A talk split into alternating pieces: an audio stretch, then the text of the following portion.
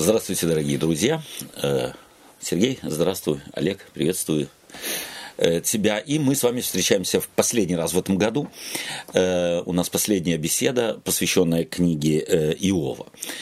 Э, и мы сегодня э, подойдем, собственно говоря, к апогею, э, хотя мы неоднократно вокруг него крутились, если можно так сказать, посматривали на него, на него делали кое-какие выводы.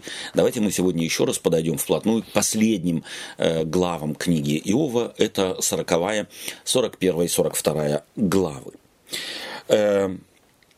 И присмотримся, что они нам говорят. И я предлагаю начать на самом деле читать. Хотя бы э, с того, да, с э, 40 главы, мы начнем читать с первого стиха, но мы должны напомнить себе э, конец 39 главы, э, или конец 38, 39 главы, где речь идет о глобальном мире. Бог задает вопрос, знаешь ли ты, э, кто полагал основание мира, и э, тот мир, в котором живет э, Иов, это мы говорили с вами две беседы тому назад, и потом Бог как бы задает вопросы, приближая мир окружающий Иова к нему ближе, и Иов и там не может ответить на, э, так сказать, серьезные вопросы, вопросы э, наблюдаемого им мира.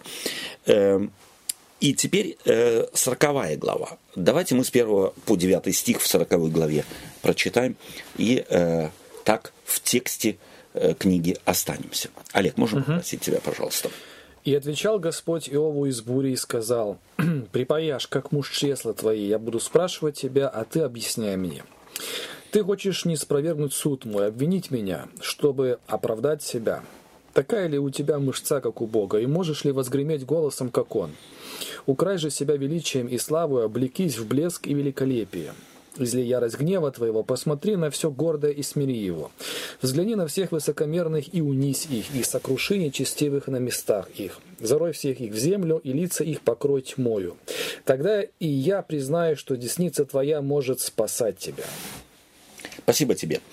Э, о чем теперь Бог начинает э, говорить? Э, Иов закончил свою э, речь э, как бы вот э, я ничтожен, 39 глава. Что буду я отвечать тебе, Богу, он говорит, руку полагаю на уста мои. Однажды я говорил, теперь отвечать не буду даже дважды, но более не буду. Это, так сказать, вывод э, Иова. Иов умолкает, и Бог начинает спрашивать.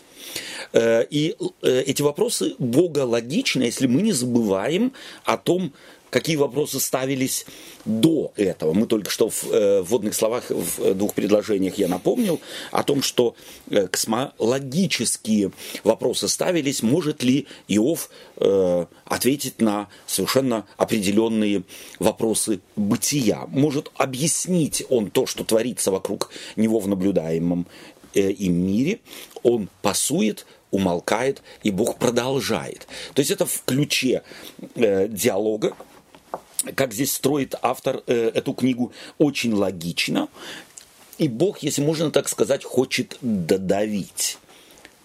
То есть ты теперь встань, встань, если ты на самом деле э, считаешь себя сильным, то давай поговорим с глазу на глаз. Поговорим на равных. Давайте посмотрим, какие аргументы здесь. Какие вам бросаются в глаза? Допустим, четвертый стих. Такая ли у тебя мышца, как у Бога? Да. И можешь ли возгреметь голосом, как Он? Украсть же себя или, э, да, одень себя величием и славою, облекись в блеск и великолепие, излей ярость гнева твоего – посмотри на все гордое и смири его. Да? То есть, если ты хозяин в мире, как тебе так вот в, твоих, в твоем диалоге казалось, ты во всем разбираешься, ты хозяин в мире, я тебе показал, что ты далеко не хозяин, не все тебе подчиняется, то давай посмотрим еще на одну очень важную вещь. И здесь автор подходит э, к так называемым мифологическим образом, которые тогда тоже забивали, если можно так сказать, голову людей.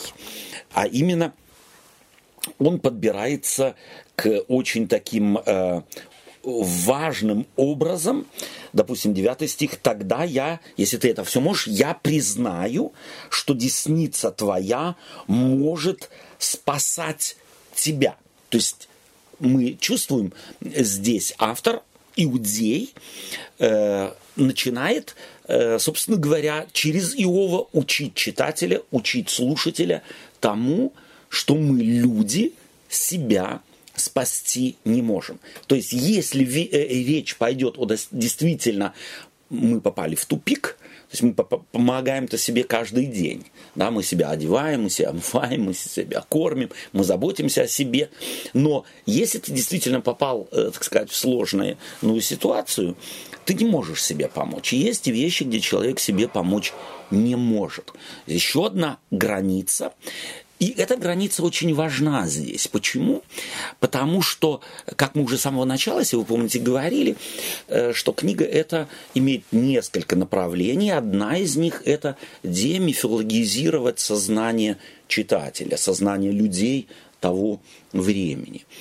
А сознание того, люд... Э, ну, людей или, того точнее, времени... Точнее mm-hmm. говоря, в том смысле, что показать, что в их представлении, то есть в общем дефа, деф, демифологизация. Деми, да, невозможно. Невозможно. Но показать в этих мифах, в этих э, мифах, кто на первом месте, так сказать, кто всем заправляет. Абсолютно, да? абсолютно. Угу. Но э, как раз этим и э, достигается демифологизация. Угу. То есть вдруг человек, ведь миф, э, в чем его опасность? Потому что сегодня мы смотрим на шумерско-вавилонско-египетские, финикийские и так далее мифы и смеемся, да, или на греческие mm-hmm. мифы и говорим, ну, сказка, сказка, да. Но дело ведь в том, что люди в те времена всерьез в это верили в силу богов, в силу духов предков и так далее.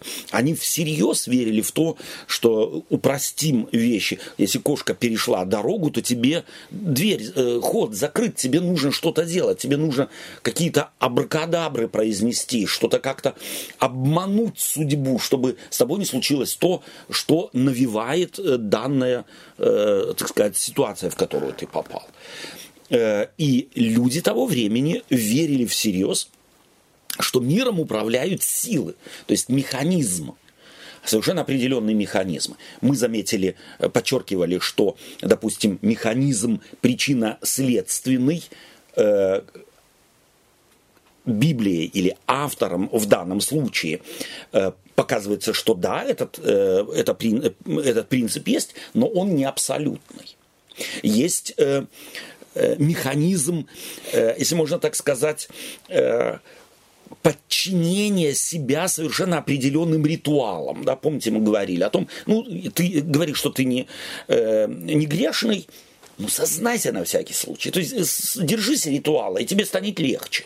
Да? Целый ряд э, э, важных очень таких моментов. В религиозном плане именно в ключе иудаизма. А теперь э, явно в иудаизме, а мы это знаем и из Библии, что в иудаизме э, представление о е- влиянии языческих богов, о их каком-то могуществе, о каком, какой-то их силе очень долго сохранялось, в принципе, вплоть до после Вавилонского пленения.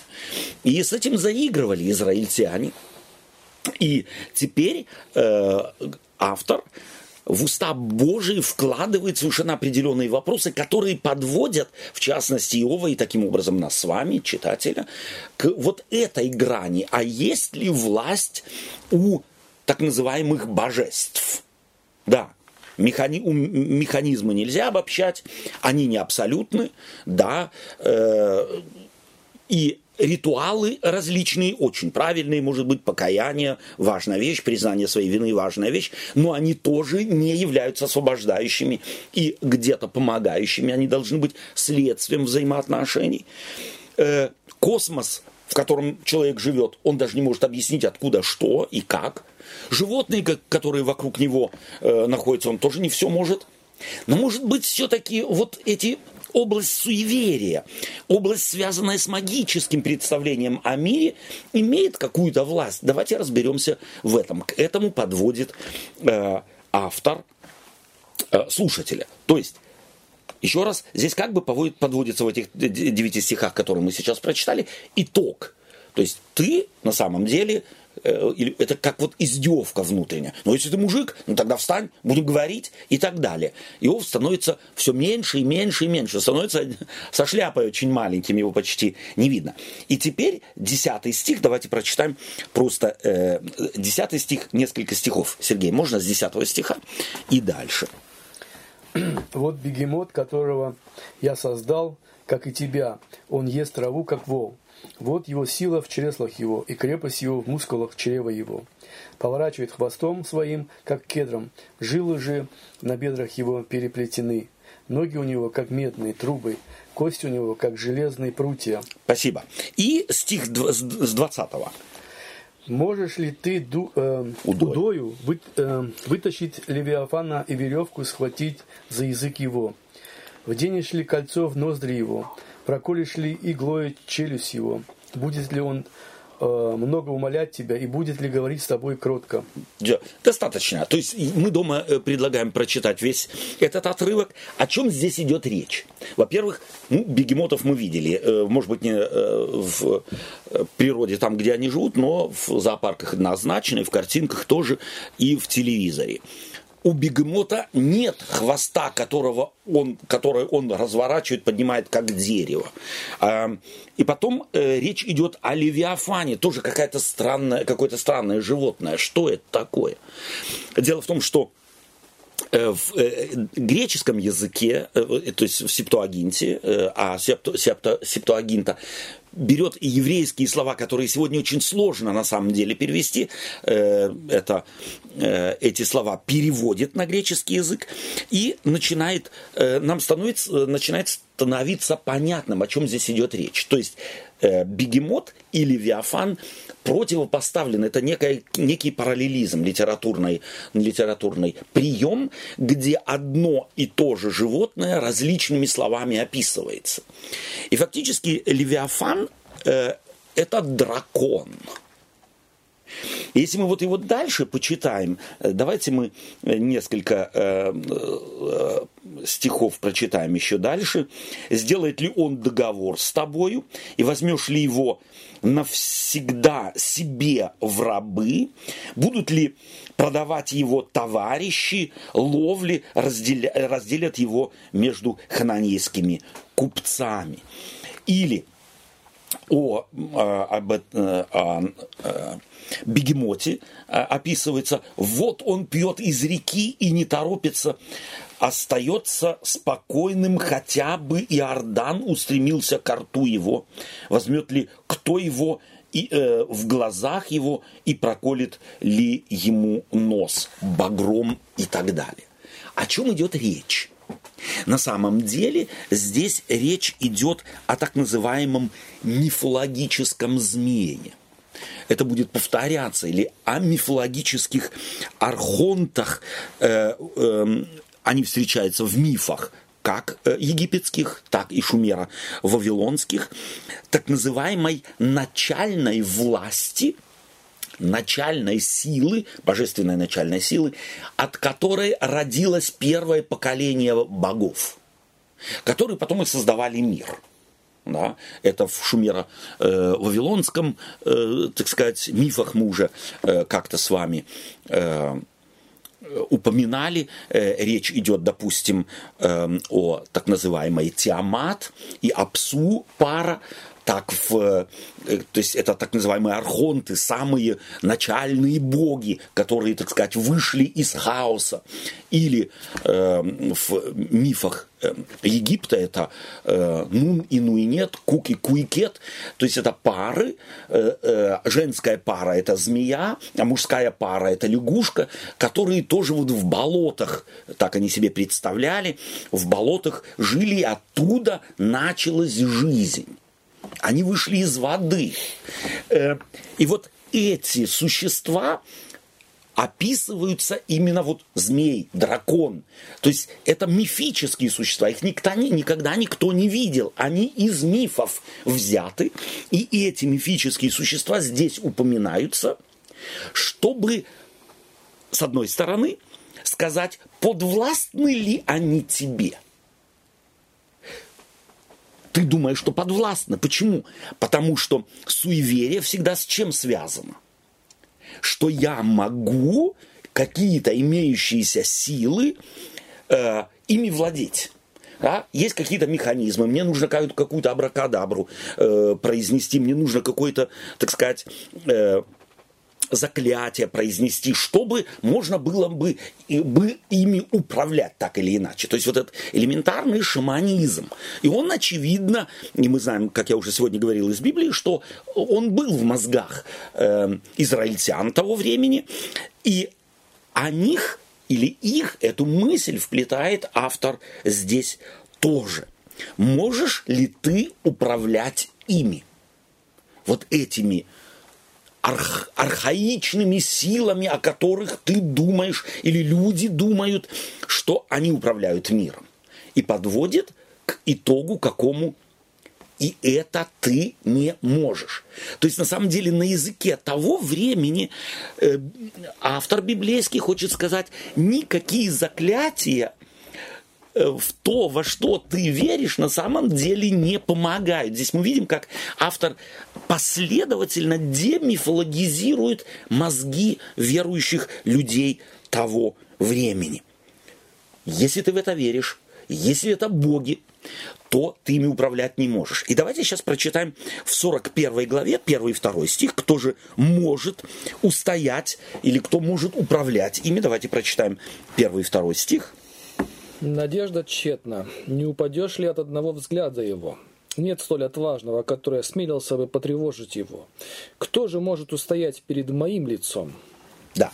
То есть... То есть придется какая-то определенная сила, Она нам неизвестна. Да. да. Предельная э, после Бога, если так можно да, сказать. Да, несомненно. И угу. это самое то есть... то есть вот то, что в архаичном мире люди на самом деле подразумевали, это различные духи предков, это э, различные власти и силы, которые об этом, кстати, апостол Павел говорит о властях э, тьмы мира э, века сего, да, пожалуй, пожалуй, так он э, выражается. Сейчас э, русский э, текст у меня не в голове, но э, вот наша брань не против плоти и крови, но против властей мироправителей тьмы века сего. И под этим он подразумевает, что людям, людям, людьми правят стереотипы стереотипы, да? Совершенно вот эти, верно, есть, абсолютно. И мы, вынуж... мы должны их развенчивать, так сказать. Совершенно верно. То есть а, апостол Павел делает то, но более конкретно, более развернуто. Почему? Потому что э, люди, с которыми он общался в Коринфе или там в Ефесе или в, Га... в Галатийской стране, это были, э, как правило, горожане, а следовательно, образованные люди. Mm. Здесь еще люди, собственно говоря, с которыми имеет дело автор этой, э, э, этой книги э, Иова, это в основном-то люди путешествующие, люди находящиеся не в городах, то есть это, так сказать, люди, живущие на земле в совершенно других условиях, необразованные, но суеверия у них в голове есть, и он на их языке объясняет им, кто может стоять перед лицом моим. То есть Бог, автор в уста Божии какой вопрос вкладывает – вначале от них, то есть Левиафан, бегемот, а потом ты не можешь перед ними стоять. Ты не можешь перед ними устоять. Ты не можешь ими управлять, если они вообще-то есть. А перед лицом моим, кто может, могут ли они устоять? То есть фактически э, таким образом э, автор берет и заужает мир власти до одного Бога. То есть насаждается монотеизм абсолютный. И потом, третий стих, кто предварил меня, чтобы мне воздавать ему под всем небом все мое. То есть э, э, вы думаете, что есть какие-то власти, которые есть над тобой, будто я ваш Бог, рожден архонтами, какими-то предшествовавшими мне богами. У них было представление какое? Эти архонты имеют, так сказать, породили боги, богов, которые теперь управляют миром. И вот бог Израиля тоже является как бы э, продуктом этих архонтов. А он говорит, нет, я управляю. Кто может предо мной встать? Чтобы э, выдержать меня? Чтобы мне сказать, э, что я ему что-то должен сделать. От кого я зависим? Таких богов и таких властей и таких сил нет. Вот то, что вы себе рисуете в виде бегемота и в виде э, э, этого Левиафана. Левиафана, э, этого на самом деле этих властей нет, я ими не, им не подчинен. Они, если уже речь идет о том, подчинены мне. То есть очень ясная и конкретная э, То есть для людей того времени это на самом деле было, так как вот эти представления о мироустройстве, они были очень уже, э, так сказать, устоявшиеся, да, это не что-то, что было придумано вчера. Да. Вот. И потому, когда началось богооткровение через израильский народ, для них это настолько было тяжело, э, ну, как сказать, принять, наверное, как так же само, как э, увидеть в Иисусе Христе тоже в Абсолютно. обычном человеке, Да, да, вот это- видеть Бога. да, то Да. есть потому что это же ведь какая заявка, да, что вот то, во что вы верите, что изначально, да, это все, так сказать... Миф. Миф. Да, вот в том смысле слова миф, в каком это у нас миф. да, То да, есть да. это пустота, это только выдумки человеческой фантазии. На самом деле этих властей, в которые вы верите, их не существует. И автор красиво это делает, да, он говорит, посмотри, у тебя в голове какие представления? Если он двинет хвостом, если он то, если он другое, э, то тогда кто может помешать, кто может остановить? А он покоряется мне. Не я этой власти, не я этой силе покоряюсь.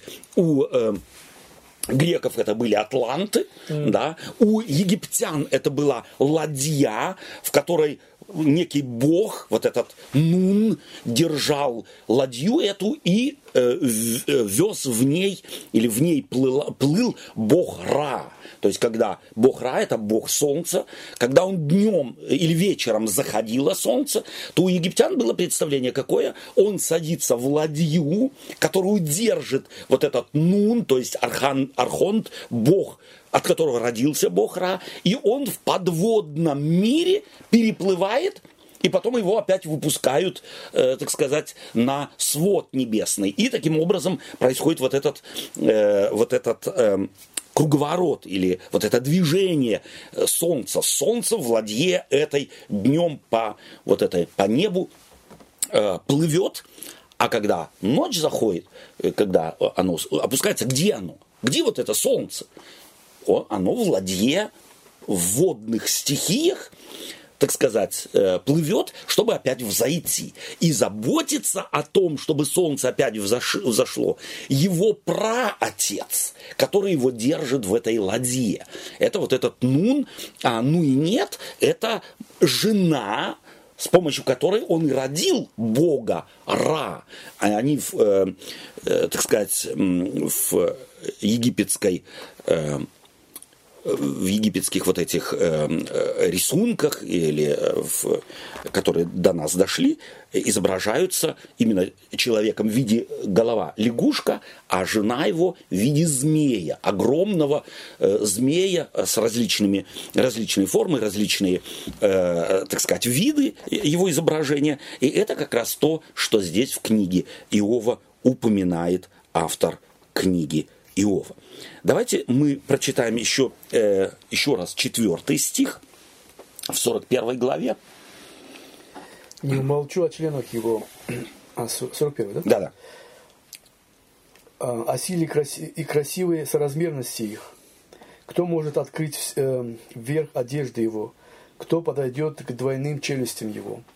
Кто может от- отворотить двери лица его? И круг зубов его ужас. Крепкие щиты его великолепие. Они скреплены как бы твердую печатью. Один к другому прикасается близко, так что воздух не проходит между ними. 12 стих. Из ноздрей его выходит дым, как из кипящего горшка или котла. 13 Дыхание его раскаляет угли, и из пасти Раска- его рас- раскаляет. Да, раскаляет угли. а, Мгм. раскаляет угли, да. Из пасти его выходит пламя. На шее его обитает сила, и перед ним бежит ужас. Да. Опять, есть такое животное в мире. То есть мы здесь начинаем понимать, что все, что здесь пишется, начиная с 40 главы, это мифические существа. То есть в мире никогда не существовало некоего животного, которое своим дыханием могло что-то зажечь, тем, тем паче угли, из которого, э, так сказать, огонь из пасти выходил бы и так далее. То есть здесь однозначно мы видим, как мифические образы здесь Э, автором книги Иова рисуются, чтобы именно в том смысле, в каком читатели э, это себе представляли, или люди того времени представляли, чтобы показать, что над ними есть власть. Чтобы таким образом страх, который был у народа того времени перед этими силами, этот страх уничтожить или изгнать. Чем? Потому что есть над ними власть того Бога, который с ними непосредственно говорит. То есть, если со мной говорит Бог, я Иов, или я автор, э, я автора э, этой книги слышу, он мой земляк или мой, э, так сказать, моей национальности человек, и с нами через него говорит Бог, и этот Бог стоит над этими властями, то чего нам бояться, чего нам ужасаться. То есть мы можем в этом плане успокоиться. Стих 26, может быть, еще. На все высокое смотрит смело. Он царь над всеми сынами гордости. И стих 25 теперь вернемся нет на земле подобного ему. Он сотворен бесстрашным. Опять-таки. Сотворен. Он сотворен. То есть вот то, чего вы боитесь, то, о чем вы говорите, что это ужасная сила и ужасная власть, эта власть Сотворен. сотворена. Творец кто? Тот, кто до этого задал вопросы.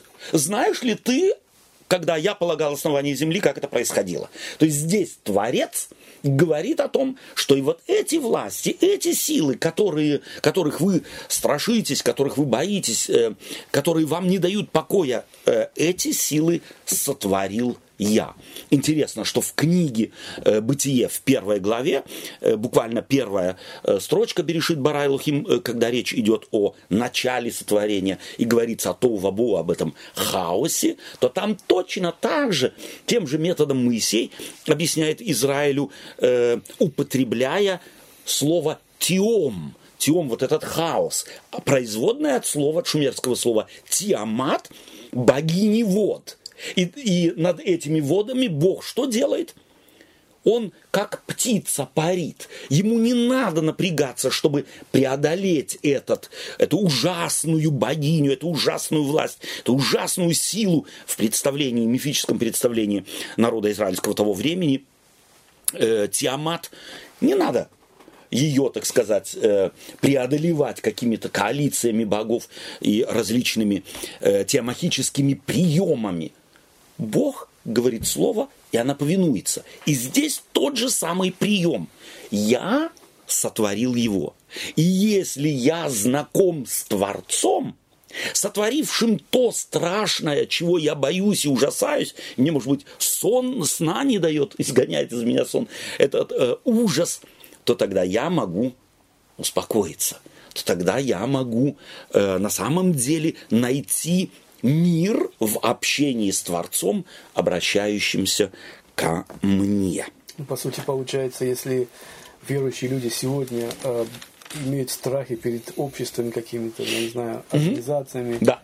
людьми или, я не знаю, еще что-то, то есть ты, собственно, говоришь, да. говоря о популярной сегодня теориях да. заговора и так да. далее. Да? Она не, не среди верующих только, она вообще а, да, популярна да, сейчас. абсолютно. То это мы повторяем э, то же самое, что делали да. вот эти э, тогда верующие и боялись этих животных угу. там или да. каких-то сил. То есть вот этих Сверх... мифических, да. да имеющий сверхвласть. По сути, то язычество мы повторяем сейчас сегодня. Совершенно верно. Просто человек не может без язычества. Человек не может себе не, вы, не выдумывать какие-то страшилки и самому их бояться. И вот суть Евангелия, суть Библии как раз в том, чтобы развенчать наши сказки, которые мы друг другу рассказываем о заговорах различных.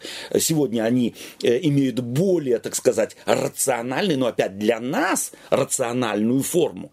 Но, извиняюсь, 3000 э, лет тому назад эти образы э, какого-нибудь бегемота или какого-нибудь левиафана или какого-нибудь страшного, э, так сказать, э, духовной власти, у которой, так сказать, огонь и спасти и так далее, они были такой же реальностью, какой сегодня, э, какую сегодня мы видим в различных теориях сговора э, против Христа и его народа или еще чего-нибудь, да, против людей. Давайте мы обратимся к 42 главе. Первые шесть стихов, Олег, будь любезен, прочитай. И отвечал Иов Господу и сказал, «Знаю, что ты все можешь, и что намерение твое не может быть остановлено. Кто сей помрачающий провидение, ничего не разумея?» Так, я говорил о том, чего не разумел, о делах чудных для меня, которых я не знал. Выслушай, взывал я, и я буду говорить, и что буду спрашивать а у тебя, объясни мне. Я слышал о тебе слухом уха, теперь же мои глаза, глаза видят тебя. Поэтому я отрекаюсь и раскаиваюсь в прахе и пепле. Что, какое влияние оказали эти слова Божии на сознание Иова?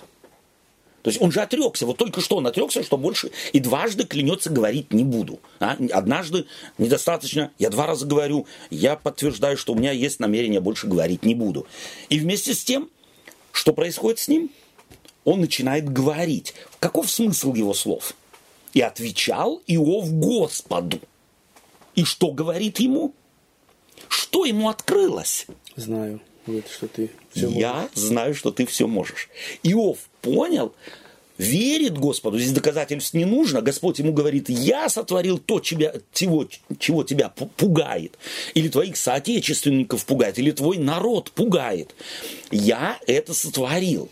И он начинает говорить и говорит, я знаю. Я знаю, что ты все можешь и что намерение твое не может быть остановлено вот этими властями, в которые мы верили, в виде бегемотов, левиафанов, какого-то чудища с огнем из пасти и так далее, страшилища невероятные, что владеешь ими ты. Интересно, вот здесь для меня опять характер Библии. Если все эти страшилища только выдумка, миф. То есть этих существ на самом деле не существовало никогда и не существует. То почему бы Богу через автора Библии не просветить и не сказать напрямую, Иов, ну чего ты боишься? Разобрались мы с тобой, что ты космос объяснить не можешь, в котором ты живешь, от которого зависишь. Разобрались мы с тобой, что ты наблюдаемый мир тоже до конца не можешь объяснить и не владеешь им. Но я еще знаю, что у тебя в мозгах есть еще одна вещь. Суеверие. Ты знаешь, что да не существует всего того, что, что у тебя там в голове есть, чего ты боишься и чем ты не владеешь, и ты думаешь, оно владеет так или иначе миром. Почему не сказать напрямую? Ну, потому что один, э, от одного откажется, другой появится какой-нибудь страх. Окей, одна. То есть важна суть, э, то, что Бог над этим всем стоит, угу. мне кажется. Угу. А из-за чего я боюсь, это уже вопрос может поменяться просто. Да. То есть, э, у тебя как эта мысль есть? Я думаю, что, может, еще просто, как сказать, это еще не, не пришло то время. Угу. То есть люди, ну, как сказать, только еще тысячелетия спустя созреют, когда начнет наука развиваться, угу. да, то есть э, оно на эту почву не легло бы просто. Абсолютно. То есть человек еще был не готов. Не готов, да. И вот Бог что делает? Он не забирает любимые мира воззренческие величины человеку и оставляет ему пустоту, а просто говорит ему, окей, я согласен с тобой, есть эти левиафаны, есть эти бегемоты, есть эти страшилища, но я ими владею. Я стою над ними. Не они надо мной, а я над ними. То есть вот это мне нравится, между прочим, как раз вот этот принцип Библии когда-то приведет э, апостола Павла, в частности, понятно, что Иисус Христос немало сделает сознанием апостола Павла, что он скажет, а я для всех сделался всем. То есть вот ничего я не боюсь. Я не боюсь никаких никакого колдовства, я не боюсь никаких иголок, я не боюсь никакой соли там, которую сыпят, я не боюсь никаких наговоров, никаких заговоров. если меня моя мама носила куда-нибудь, какой-нибудь бабки, и надо мной там шептала, то это все чушь собачья, извиняйте, э, дорогие друзья, э, и не надо этого бояться. Господь сильнее всего. Вот это как раз делает э, автор книги Иова. Он не забирает полюбившиеся людям концепции мира, но говорит, что над ними стоит Бог, Вседержитель, Творец, и все, что ему хочется, он сделает. Потому он о себе говорит, кто сей помрачающий провидение, ничего не разумея. То есть Иов о себе говорит в третьем лице, кто сей, да, вот тот, который, э, ничего не разумея. Так я говорил о том, чего не разумел, о делах чудных, то есть великолепных, потрясающих делах, делах Божьих. Каковы они? Бог держит все под своим контролем. Бог и вот этот мир, незримый, духовный мир, перед которым я так или иначе трясусь, э, да, перед львами я трясусь, да, страуса я не понимаю, да, не знаю, откуда снег, я не знаю, откуда лед, но есть вещи неосязаемые, духовного порядка, метафизического порядка, там гораздо сложнее, и здесь автор книги вводит понятие всемогущества Божьего, который и держит эти силы и власти тоже э, в руках. И четвертый стих «Выслушай, взывал я, и я буду говорить, и что буду спрашивать у тебя, объясни мне». И вот Бог объяс объясняет. И подводит э, Иова к выводу «Я слышал о тебе слухом уха». Что Бог есть, я слышал. Но власть какая у тебя – мне никто не объяснил. Я тебя еще все-таки рассматривал в ряду других богов. Вот точно так же, как Израиль на протяжении до Вавилонского пленения, Бога Израилева будет рассматривать в ряду всех богов, Вала, да, и так далее. Мы разве как бы не вели эту линию с самого начала, что как раз Иофи отличался от всех остальных, угу. что он всегда приписывал, что никто другой не мог э, посягнуть Совершенно на его жизнь, кроме да. Бога. Да. То, собственно говоря, тогда ну, здесь... Э, как бы неуместно кажется, ну, да, да, как будто. Да. Но это только кажется неуместно. Почему? Потому что вопрос, опять для Иова, может быть. Но чтобы слушатель, читатель, мы ведь должны смотреть на то, чего хочет автор. Угу. Э, То есть он забегает наперед, предваряя наши вопросы. Предваряя угу. вопросы тех, кто слушает. Да, да, да, да. Ведь угу. Иов это собственно говоря, э, хотя историческая личность, но он прототип. Он прототип всех людей, у которых в голове могут возникнуть, а вот это, Хорошо, вот это согласен. И то тоже согласен. И это тоже согласен. А вот это а вот эти архонты, что с ними делать? Они-то нас пугают, у них-то вон какая власть. И это не раз доказывали люди, это мы видели, и не дай Господь, мы их не почтем, мы им не принесем жертвы, мы э, не выучим какие-то заговоры и наговоры, чтобы, так сказать, как-то их, ими владеть и ими управлять. Что тогда? И вот как раз автор направляет острие последних строк своей книги вот на метафизическую, метафизический страх мифического миропонимания, которое так или иначе владело в те времена сердцами, умами людей. И потому он говорит, я слышал тебе слухом уха. То есть я слышал, что ты есть. Но твое место вот в сонме богов я не знал. А теперь, когда ты мне открываешь, теперь я знаю. Теперь я верю ты, оказывается, Бог богов и Господь господствующих. Вот это особый характер Библии. Она не разрушает истуканов и не говорит, истуканов нет. Это скажет Павел в Новом Завете, добрых тысячу лет спустя, скажет, идол в мире ничто.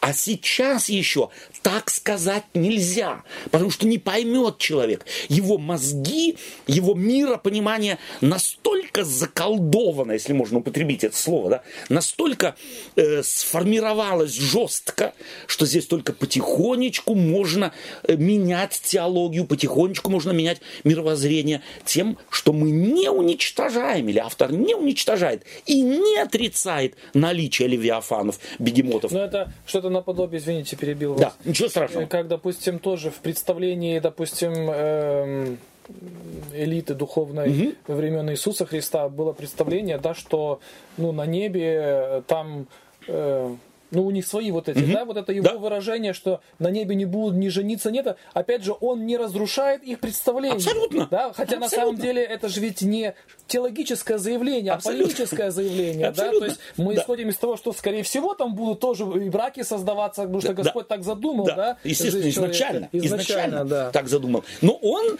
полеми- полемизирует их аргументами. Что, вы не знаете?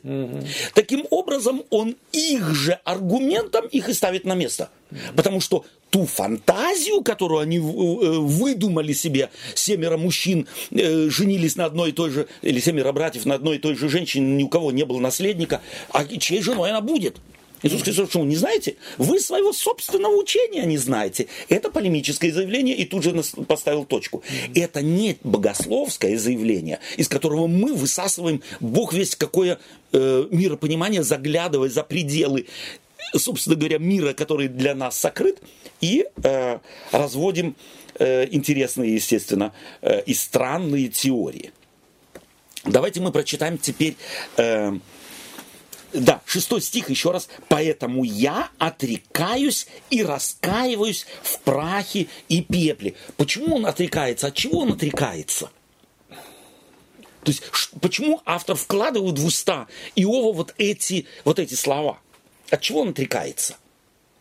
Он отрекается прежде всего от того, что на самом деле тот, кого он считал, что он не может мне сделать плохо, Ага. может, Может. если захочет, Может. и никто ему не помешает. Абсолютно. От того, что ты хороший, это не означает теперь, что он не пойдет против тебя. Совершенно верно. И твои, э, так сказать, э, колдунчики различные, э, мифические, тебе тоже не помогут. Если этот Бог захочет, ты можешь сделать все. Ты можешь сделать все. Вот у меня вопрос по поводу идолов. Цари же сколько раз э, там инициативу проявляли и Да. уничтожали всех идолов на корню, как бы Да. разрушали камни, там деревья, сжигали и там пепел превращали. То есть э, Бог все равно действительно, ну как ты говоришь, что э, в, в этих случаях в Ветхом Завете это Бог действовал так радикально, если так можно сказать, Да, но опять где? в Израиле. В Израиле. Да? И, он, и он действовал радикально. То есть тогда, когда зашкаливало все, чтобы спасти богословие, спасти Но, но- нацию. но это же больше было именно не в том плане, что вообще этим жестом теперь было понятно, что идолов нету. А Они же тоже понимали, что под этим это как бы аватары божьи, да, да, вот да, эти да, там да, да, камни, именно то, так, всё. да. то есть показано, что э, не, не, не мешайте вот это, да, не делайте... Святое с не, не святы- с- с не ты, да, с не что- святым, да, совершенно верно. То есть на самом деле пунктуально Бог делал, но ты нигде не найдешь проповеди вот э, этих э, древних пророков, которые говорят, идол в мире ничто. Вы кому там поклоняетесь? Ну что вы поклоняетесь э, Валу? Что вы поклоняетесь Ар- Астарте? Ну это же пустота, это только деревяшка там э, позолоченная или камень выточенный и так далее. Э, Посмотри на э, заявление или на вызов, который э, Иисус Навин ставит перед Израилем. Э, как только они перешли через Иордан, он говорит, если вы хотите служить богам, которым служили отцы ваши за рекою, сколько вы будете на оба колена, э, так сказать, хромать? Служите им. Стояли Я- мы там, мы бы уже кричали, алло, Да. какие боги? Их нет уже, нет их уже нету. никого, да. Но если вы хотите служить тем богам, то служите. А я и дом мой будем служить Господу. Вот слово Господь в этом случае э, в древнем еврейском языке не означает то, что мы имеем в виду. Это означает Бога богов. Я буду одному Богу богов служить. Вот тому Богу, который пришел к нам а не богам всем другим. И таким образом постепенно насаждается монотеизм, очень постепенно, шаг за шагом, развенчивается э, политеизм, который в мозгах у людей э, того времени был. Давайте прочитаем 7 и 8 стих. 42 да? Да, 42 главы. Было после того, как Господь сказал слова те Иова, сказал Господь Илифазу, э, Фемонитянину, горит гнев мой на тебя и на двух друзей твоих за то, что вы говорили о мне не так верно, как раб мой Иов. Итак, 9 стих. а девятый, ага. Да. Эм, И пошли Елифаз, Феманитянин и Вилдат. Нет, э, прошу прощения, ты восьмой еще не прочитал? Нет, Прочитай восьмой, да. Итак, возьмите И себе семь тельцов и семь овнов, и пойдите к рабу моему Иову, и принесите за себя жертвы. И раб мой Иов помолится за вас, ибо только лицо его я приму, дабы не отвергнуть вас за то, что вы говорили об мне не так верно, как раб мой Иов. И пошел Ефас Фиманитянин и Вилат Севхиянин и Сафар Наамитянин, и сделали так, как Господь повелел им. И Господь принял лицо Иова. Так, вот мы подходим, собственно говоря, к апогею, или подошли к апогею, о котором мы неоднократно вспоминали. Что здесь происходит? Вот что делает автор? Вот этим заявлением, этим поворотом, собственно говоря, радикальным в своем рассказе. Не оставляет вообще ни, ни- никакой возможности понять э, дв- двояко исход э, из- изначально. То есть, собственно говоря, то есть все их аргументы, вот этих друзей Иова, э, вот, вот этим подчеркивается, что они совершенно не знали вообще, да, о, о ком они говорят, да, и не понимали, что они говорят, пустословы какие-то. Абсолютное пустословие. То есть их все теории теперь уже Бог сам подводит итог и ставит им один большой кол с минусом, если можно так И сказать. это при том, что последний говорил, вот, вот я тебе вместо Бога. Совершенно верно. Да, это как пощечина сейчас ему, так сказать. И здесь стоит обратить внимание, что этот четвертый здесь вообще не упоминается. Мы об этом говорили, когда говорили о э, его монологе. Но еще раз стоит подчеркнуть, что это игнорирование наль- присутствия какого-то человека, абсолютное игнорирование означает, тому и не стоит на него тратить время. Это, мне кажется, очень синхронно с вот этим, как в притче о так называемом блудном сыне, э, когда он возвращается и говорит эту свою великолепную да, да. речь, а отец ее игнорирует. Вот это молчание то же самое. То же Оно самое. даже недостойно, чтобы на него никак отреагировал. Абсолютно. Да. И э, что здесь может быть... э, ты что-то хотел еще сказать? Ну, ну вот, Да. и, и потому Бог вообще даже последнего не упоминает, потому что недостоин даже, чтобы, э, так сказать, в рот взять его имя, да? Совершенно Да, верно. да. Да. И теперь давайте посмотрим, кто для Елифаза, э, прошу прощения, э, Кстати, да, Бог, для Елифаза, Бог да, говорит одно имя только. Елифаз. Первого, да, Почему? более уважительно, во-первых, относился. И он главный, он, Да, скорее всего, да. старший, да, он как бы является и твои два друга, то есть он и два друга. О четвертом здесь и не говорится. Э, теперь, для Елифаза его двух друзей, кем был Иов? Другом. другом, но в их глазах, после того, как он все потерял, вплоть до Грешником. абсолютным Отверженным грешником, Богом. отверженным, Да. Лишенным всякого общения, лишенного всякого статуса и всякого, э, так сказать, его уважать. Тот, кто его уважает, э, собственно говоря, не уважает богов или Бога, который его наказывает. То есть это религиозно закрепленные, совершенно определенные поведенческие нормы, ты не имеешь права, даже если сердце твое э, где-то сжалилось над этим человеком, над его горем, но не делай этого, ибо тебе будет худо.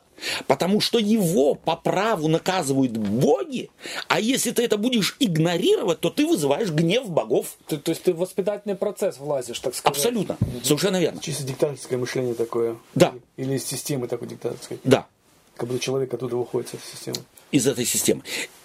И теперь, представьте себе, Бог говорит, только молитву того, кого вы, с кем вы никак не идентифицировали себя, о ком вы не сожалели, кого вы бичевали на протяжении вон сколько времени своими теориями и поучениями, унижали и оскорбляли, я говорю вам, только его молитву я приму. Что это значит? Это значит, что Бог не смотрит на внешние какие-то проявления, Он смотрит э, действительно на внутреннее состояние. А человек, как мы уже говорили здесь э, много раз, что э, вот эти друзья, и они представляют категорию каких-то верующих людей. Да, Тип, или как это сказать, категорию, да. да. Так же, как и его представитель каких-то Да. верующих людей. И вот э- эта категория, которые друзья, а, Бог не принимает таких людей. Несмотря на то, что они красиво выглядят, благополучно многое живут, правильно говорят, и правильно в кавычках, говорят, да. да, я Мгм. это хотел сказать. Да. И мне кажется, что очень похоже это потом, спустя э, несколько тысяч лет, Бог через уста Иисуса Христа э, скажет через эту ту историю, что сей пошел более оправданный домой, а более мы подразумеваем, что Да. именно он оправданный пошел, а этот, который Да. там, Боже, не таков, как прочие люди, да, он вообще, так сказать, мимо, Абсолютно. да. Совершенно верно. То есть вот это, это и есть эта картина. То есть, если мы в религиозном плане смотрим, кто за кого молится. Молится младший за старшего или старший за младшего? Старший за младшего. Старший за младшего. То есть Бог восстанавливает Иова прежде всего превыше того, кем он был. Молиться за кого-то и жертвы их принимать. Это функция кого? Священник. священника. Иов делается священником. А священник еще какую, кроме того, чтобы помочь принять э, жертву, там, э, объяснить, все правильно сделать и так далее, еще какую функцию же, э, священник выполняет? Учителя. Учителя. Х- э, то есть ходатай не в э, концепции библейской. Да? Он учитель. Таким образом, Слушайте его, он вам вправит мозги. Совершенно верно. Идите и учитесь у него. И потом вы возьмите жертвы. Какие жертвы? Семь тельцов и семь овнов. Это жертвы царей. Это жертвы князей. Да, то есть от человека бедного, от человека неимущего, от человека в социальной, на социальной ступени стоящего очень низко, не ожидалось принесения в жертву тельца или овна. Телец и овен – это жертва князей, это жертва царей. И они должны ее принести под руководством Иова. Таким образом, Иов восстанавливается или возвышается еще более, чем он был, и его функция э, однозначно обозначена. Он будет их учить, он будет их, э, э, за них молиться, и они так сделали, и Бог принял лицо Иова. То есть Иов на самом деле им для них становится э, священником. А это не говорит о том, что и Иову, ну, как бы не проверка была, а показывает о том, что э, его вот эта вот сущность положительную, да, священническую, то, что он не злится, э, не э, отвернулся от своих врагов бывших, которые его обвиняли и хотели ну, забить его, в принципе, а еще и прощает их, как бы. И даже ходатайствует за них, как бы молится. Вполне, вполне этот, э, эта мысль здесь э, наличествует. Э, Ни в коем случае нельзя сказать, что она дикая. И на самом деле здесь и характер Ова, естественно, показывается. Но мы и подразумеваем, и нисколько не сомневались на протяжении всей книги, что его характер именно таков. То есть он не будет от них отворачиваться, он не будет их унижать и оскорблять. Он это дел, не делал на протяжении э, все, всего это, э, этих, э, так сказать, дебатов, которые открыты здесь в этой То книге. есть в, от- в отличие от своих друзей, друзья-то представители Совершенно как бы Да. Бога представляли себя. И они думали, если Бог, Бог наказывает, то и это самое. Да. Ну окей. А, а здесь как бы Бог тоже отворачивается от этих друзей. Ну хотя он слове ставит, да. Да. И мы фактически, когда на этих друзей смотрим, то я, например, не могу не вспомнить, допустим, книгу Откровения, э, э, послание к э, седьмой церкви. Ты думаешь, что ты богат, разбогател и ни в чем не имеешь нужды, а не знаешь, что ты и беден, и, ниш, и нищий, слеп, и наг. То есть эти друзья Иова фактически ноги.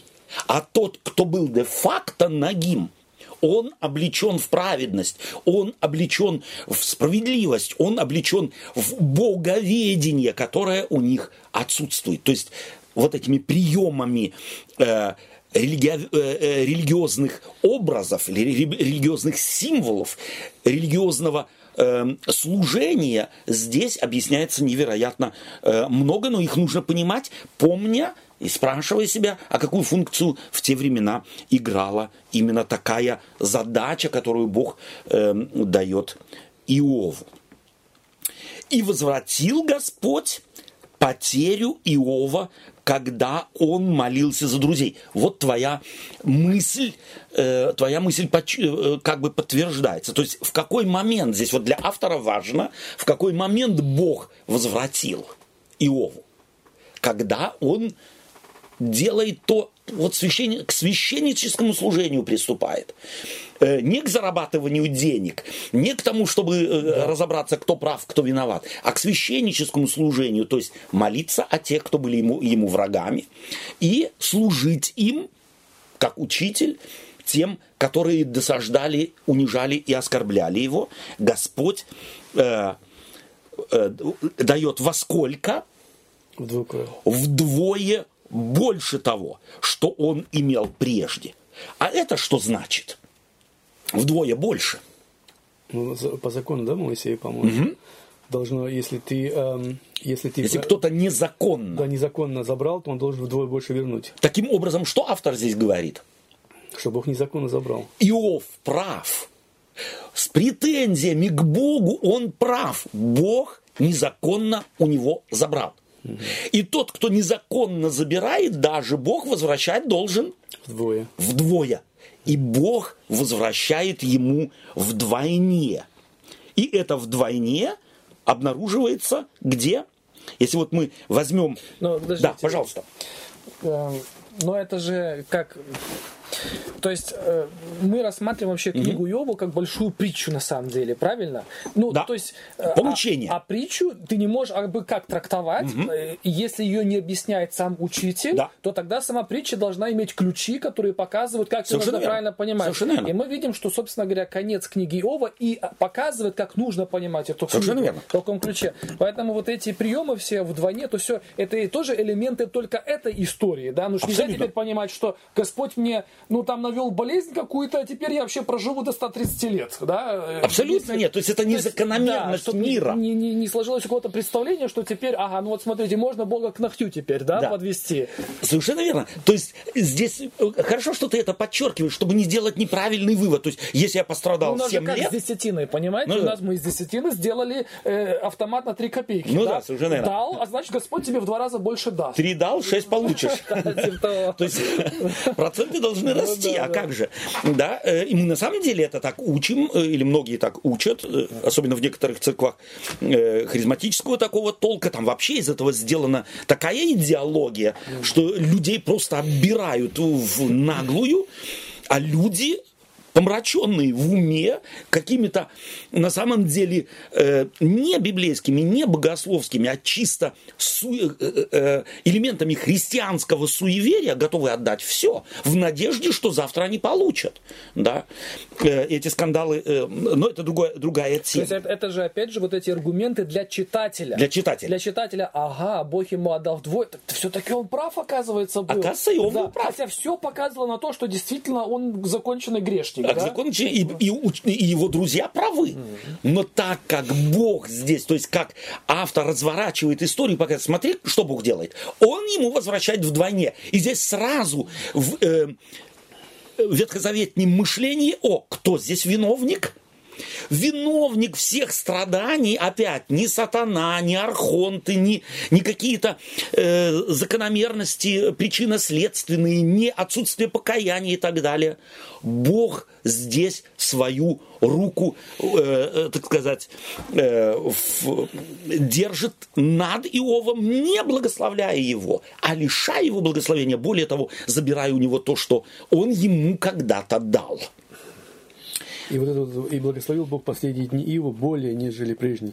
Это не говорит о том же, что Бог благословил, качество благословения было другое, чем более, прежнее. да, в греческом языке, э, в Септуагинте, это видно, и если я не ошибаюсь, в еврейском это более означает в два раза. Ну да, вот и это мы видим здесь, есть- да, здесь мы видим и, э, и жил Иов 140 лет. Ну да.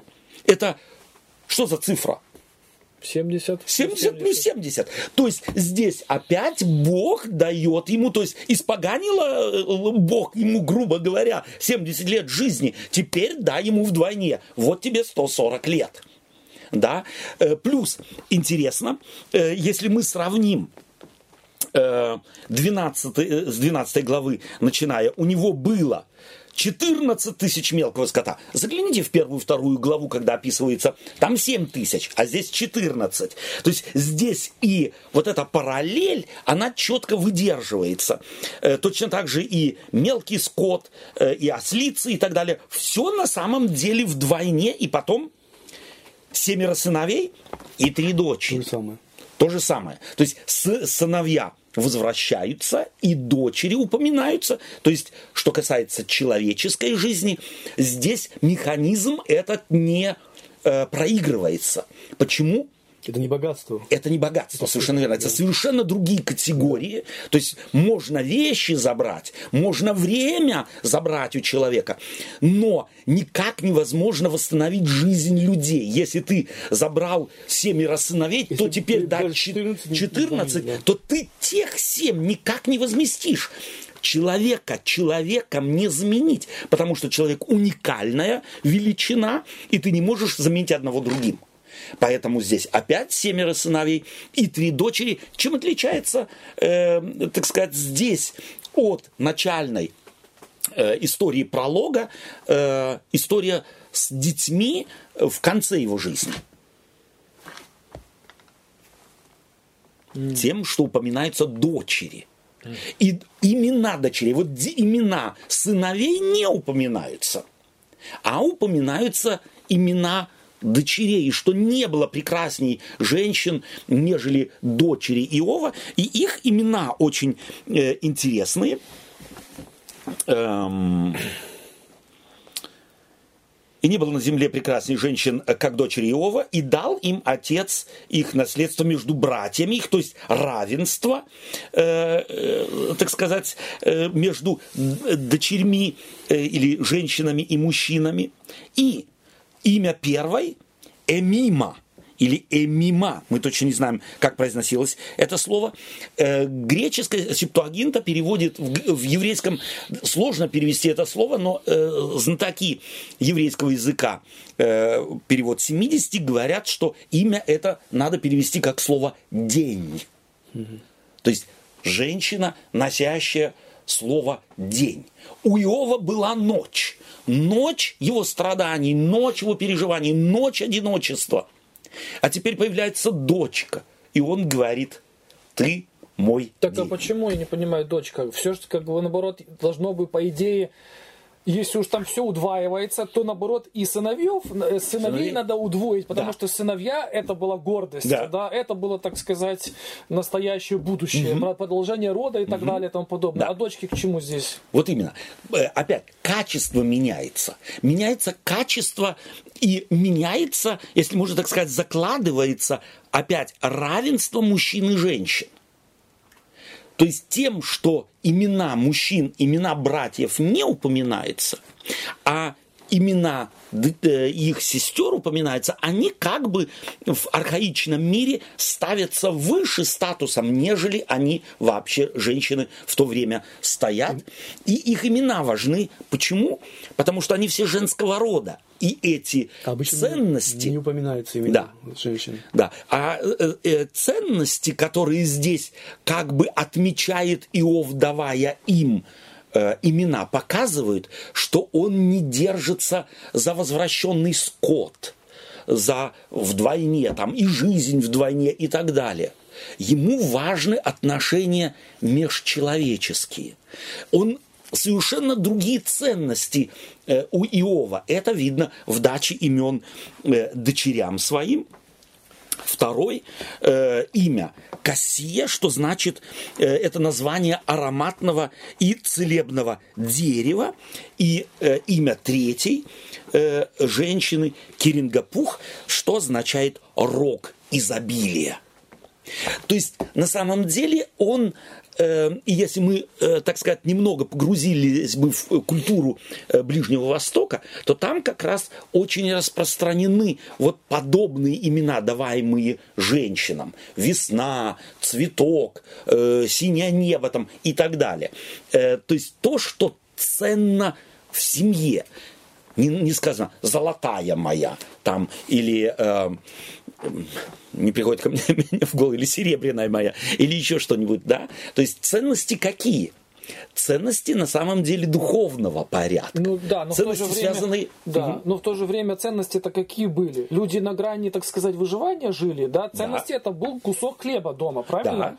Там, э, Но у Иова да. он, давая имена дочерям, э, фактически показывает, что да, это ценность, но у меня есть другие ценности, у меня духовные ценности. Я хочу обрадовать моих дочерей совершенно изумительными именами. То есть именем ты мог человека э, поставить на очень высокий, так сказать, пьедестал. Эм, Ты мог человека и унизить, дав ему какое-то э, имя не очень э, лестное, может быть. Да? Давай вспомним, э, здесь можно было бы, допустим, взять э, такие имена, как у, в архаичном мире давались у там, индейцев. Быстрый орел там, или хитрая лиса, там, такие вот тотемные имена, но он и тотемных имен не дает. Он дает имена, подчеркивающие духовные ценности. Э, человек, о котором можно сказать, он как день. Или о человеке, о котором можно сказать, он как ароматное э, оздоровительное дерево. Или о человеке, о котором можно сказать, э, когда с ним общаешься, то это как рок изобилия. И понятно, что здесь не, м- не материальные ценности имеются в виду, а духовные ценности имеются в виду. И таким образом автор хочет показать, смотрите, Иов и изменился его ценности другие, нежели в том мире, да и в нашем мире ценятся у людей. Ему ценны личности, ему ценны те слабые. Женщина – слабое существо в архаичном мире. И он о них беспокоится, он их выделяет, и он, э, давая им особые имена, ставит их на очень высокий, высокий То есть пьедестал. а, обычно эм, даже в религиозной жизни а, у людей раньше было, что женщина слабая и пользуются этой слаботой, да, как бы Слабостью. слабостью, да, и э, использовали женщин, а, ну как бы унижали, как сказать. Да. А у Ива, как представителя такого правильной веры, если так можно сказать, Да. да, в кавычках, конечно, то не- он относился к этим слабым очень положительно. Вот как раз и не было, э, как есть, и нарек имя, нет, стоп. После того Иов жил 140 лет и, и видел сыновей, так, нет, чуть выше, и дал им отец их наследство между братьями их. Да. А, нет, как дочери Ива дал им и не было на всей земле таких прекрасных женщин, как дочери его, и дал им отец их наследство между братьями их. Да. То есть он такое же наследство дал, как и... э, Совершенно верно. Поделил это поровну. другой из перевода, а я на другой перевод читал, окей. Там было написано конкретно, что наравне с сыновьями был да. этот э, подарок. Это современный перевод. Да. он у тебя э, сейчас на Да. памяти. И чем заканчивается 17 стих? И умер Иов. То есть трагедия, короче. Фактически трагедией. То есть вот это, вот эта жизнь, жизнь в мире, в котором мы живем, ее венчает не вечная жизнь. Поэтому и ставку нужно делать на другие ценности. И умер Иов. 140 лет, но она закончилась Смерть. смертью. Еще бы, может быть. И это, э, прошу прощения, Да-да-да. это очень важно. Это очень важно. Почему? Потому что мы живем в мире, э, особенно в христианском мире, э, мы делим и болезни, вот интересно, мы делим на э, более или менее хорошие э, и болезни плохие. А если у тебя там э, воспаление, скажем так, аппендикса, ну, это как бы вот, ну, ну, нормально. С каждым может быть. Или ты там упал, сломал себе руку, ногу, ничего страшного. Но вот если ты психически, так сказать, шизофренически у тебя проявления, то как на такого человека смотрят? И вот интересно, в диалогах с христианами всегда есть вот такая вот, э, вот у нас, у нас в церкви, смотри, сколько вот, ну, есть же малоумные, вот они, это самое, и почему Бог не проявляет свою силу в нашей церкви? Почему наша церковь э, их посылает к психологам? Кого? Я спрашиваю, этих ну, вот таких, малоумных? ну, таких, мало- э, э, э, таких убогих людей, к психологам. Я говорю, слушай, если у тебя зуб заболел, и тебя к зубному отправляют, э, то у тебя нет же такого вот вопроса, а почему меня, почему не в церкви помолиться, пусть зуб мне. Если вот ты руку сломал, тебе говорят, иди к стоправу, там вот пусть тебе шину наложит, пусть тебе э, гипс наложится. Ты же не говоришь, «О, пусть пастор помолится, и я ни к какому врачу не пойду. Ну, наверное, так. Если гриппом заболел. А если психическая, духовная болезнь, то к психологу отправлять, это как бы Бог что, не может исцелить?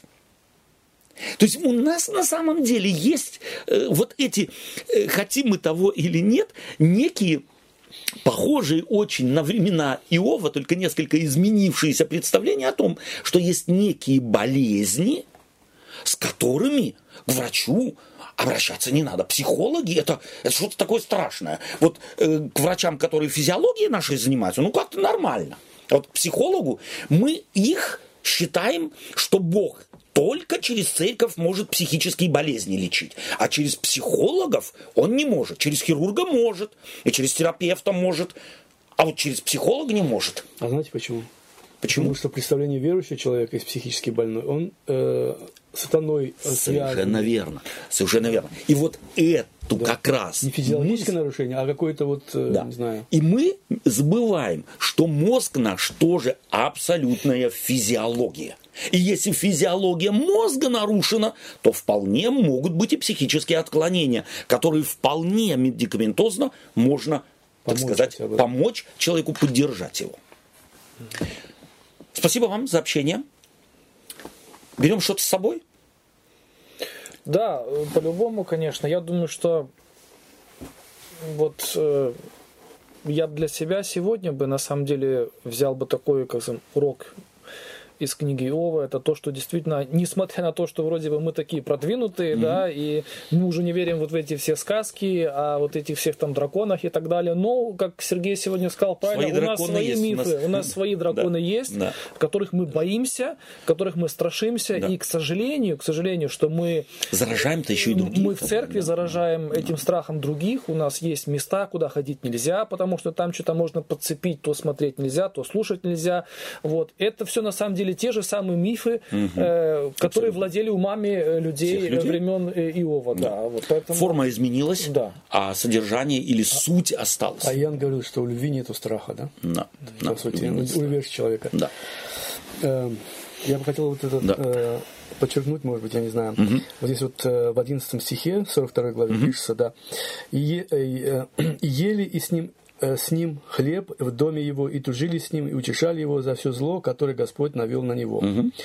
Э, Когда мы первую главу, вторую главу читаем, как, как бы логическое э, следствие, э, заверш- э, как бы м, вывод должен быть, быть и э, которое зло э, сделал сатана. Мгм. Навел, Совершенно навел. Да, да. Но здесь э, конкретно пишет, Господь Однозначно. зло навел. Да, да. За то, за все зло, которое Господь навел на него. То есть на за его. тем злом, который у нас в жизни происходит, стоит Да, Господь. да. А не там какая-то сила. Почему?